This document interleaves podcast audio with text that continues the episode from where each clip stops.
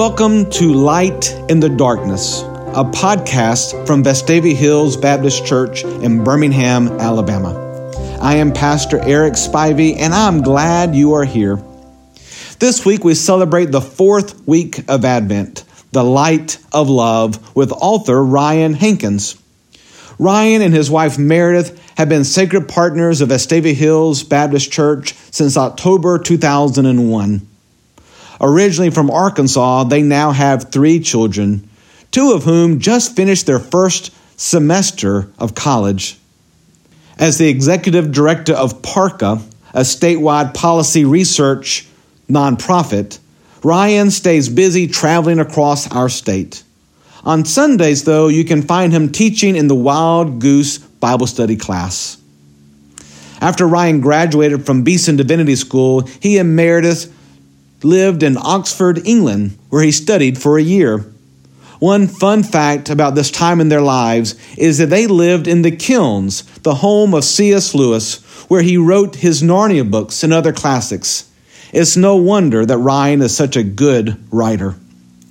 Before we hear Ryan's essay on the Light of Love, let me remind us that this podcast serves as a companion to a written Advent worship guide. In the worship guide, you can read Ryan's essay as well as other daily worship prompts. Worship prompts are short, action-oriented spiritual practices which allow the week's theme to settle into our lives. A link to the worship guide is on our website, vhbc.com, and in the podcast notes. Now, here's a reading of John 15, verses 12 through 17. Enjoy.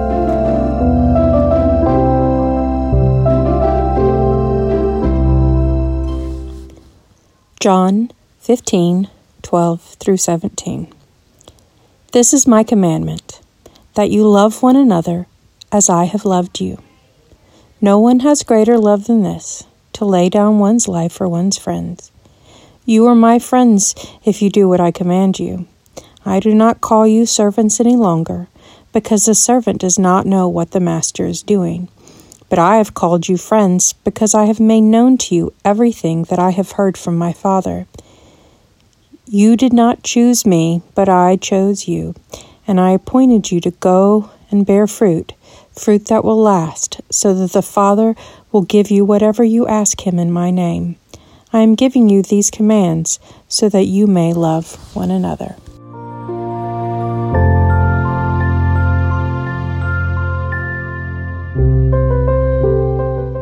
They had finished the bread. They had finished the wine.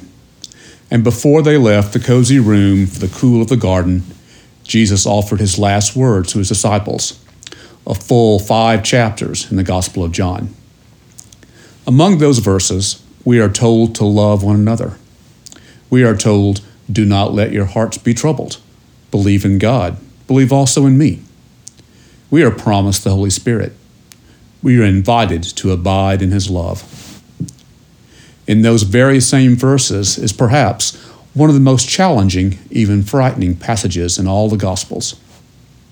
Jesus tells his disciples in the room and throughout history and down to us today these words, "This is my commandment, that you love one another as I have loved you."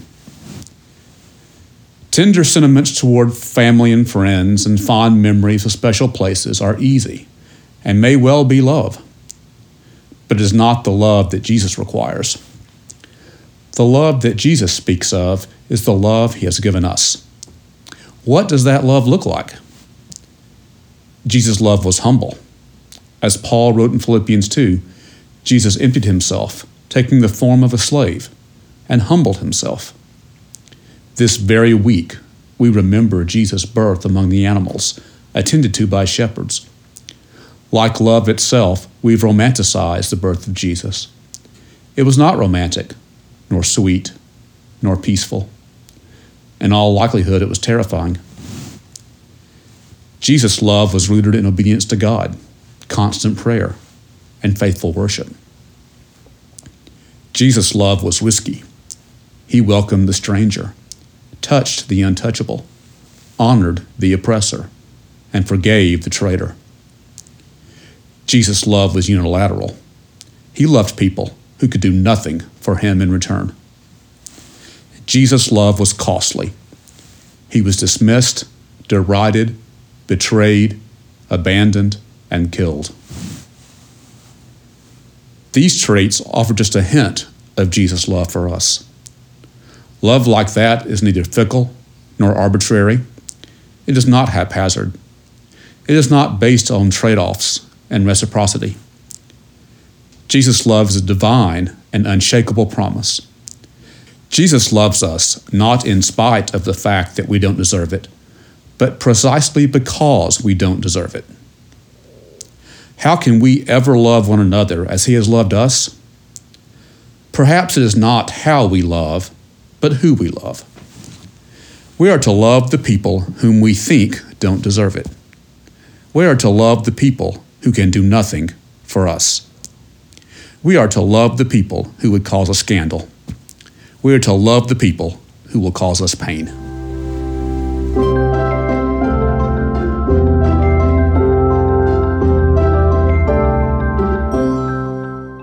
Ryan, thank you again for writing for us, for our worship guide, as well as the beautiful essay for our podcast.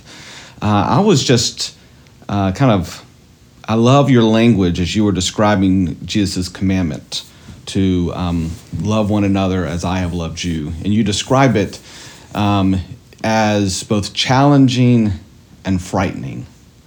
And so I love those ideas about what it means to love like Jesus loved us. And so I wondered how your own story has sort of shaped this, both the essay and this idea of what it means to love like Jesus. Yeah, I'm glad to be with you and glad to have this opportunity. I, like a lot of us, I suppose, was raised in a Christian home, raised in church, and read these passages, love one another and be kind to one another and all those things you learn as a child and a teenager in church. And it was fairly easy because I didn't really know anyone who wasn't like me. And everyone was more or less, as far as I knew, Christians, looked like me, thought like me, as far as I could tell. So the loving one another was easy because everyone seemed to love you or at least, get along with you. It was not until I got older, and really saw more of the world and really encountered people who were not like me, very, very much not like me, and were not necessarily inclined to love me. And that was startling.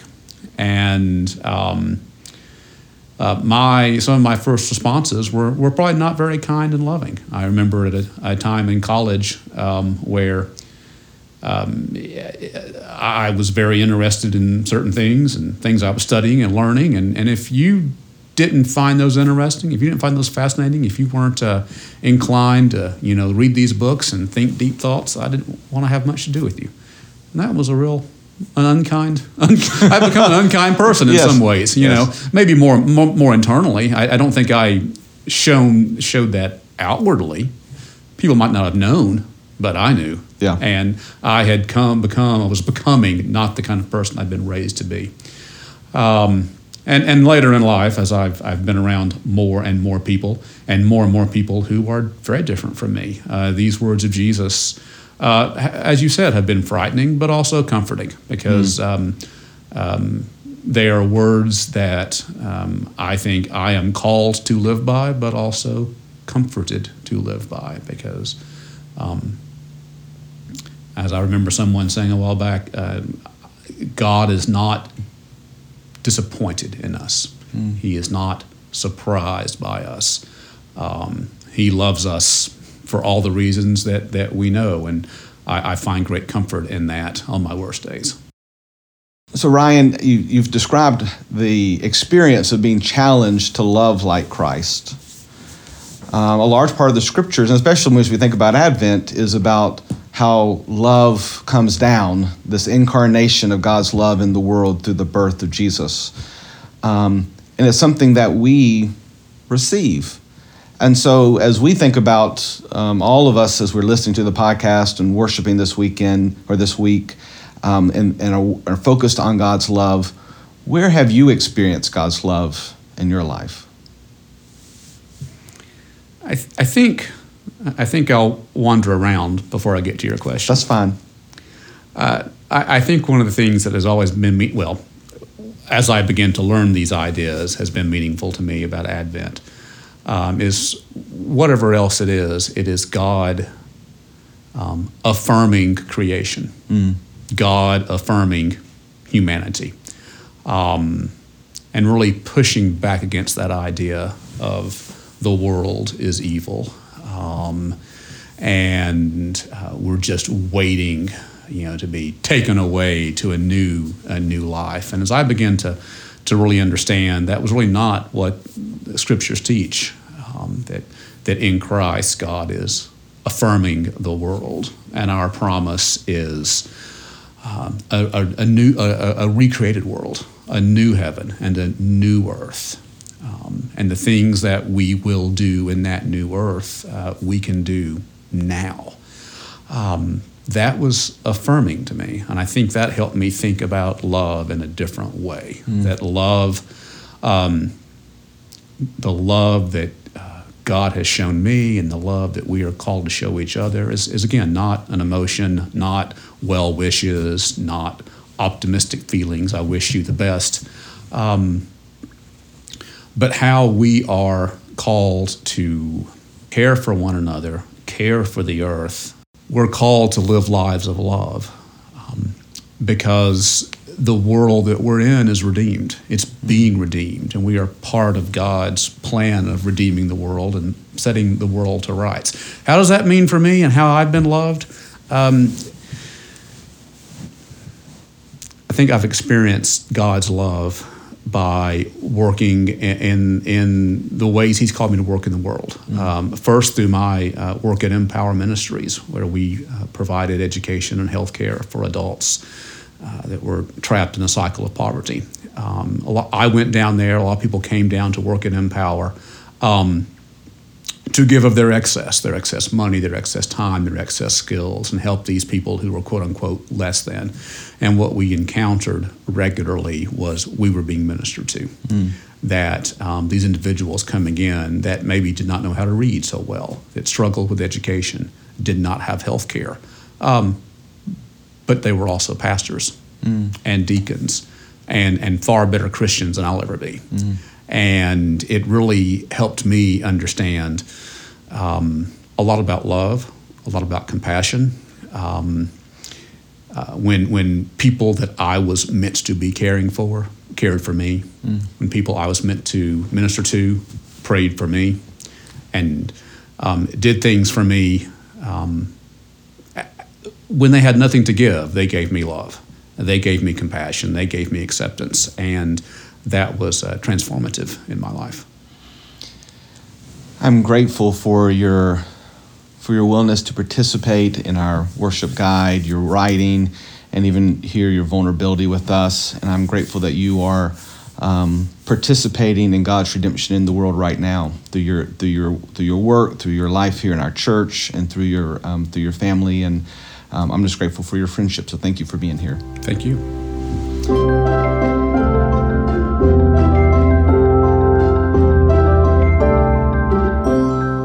Thanks for listening to our Light in the Darkness podcast.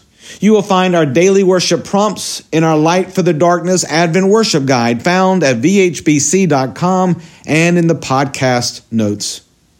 Here's a few more invitations. This Sunday is December the 24th. It's a unique Sunday. We will celebrate first the fourth Sunday of Advent, as well as Christmas Eve. Here are some ways you can worship with Vestavia Hills Baptist Church. At 9:15 on Sunday morning, we will offer a Christmas Eve service for children and their families called Come See the Baby. It will be held in our fellowship hall for families. This worship service is interactive and lasts about 30 minutes. It's perfect for families and kids of all ages who want to remember the importance of the day. At 10 a.m. on Sunday, we will celebrate the fourth Sunday of Advent with a beautiful worship service in our sanctuary. The service will be centered around Luke chapter 1, verses 26 through 38. Then that evening, At 8 p.m. on Christmas Eve, we will offer a candlelight Christmas Eve communion service in our sanctuary. It will be filled with beautiful music from our handbell choir. I hope that you will join us in our sanctuary atop Shades Mountain in Birmingham, Alabama, or online through any of our streaming platforms. Until next Monday morning, Christmas Day, I am Pastor Eric Spivey.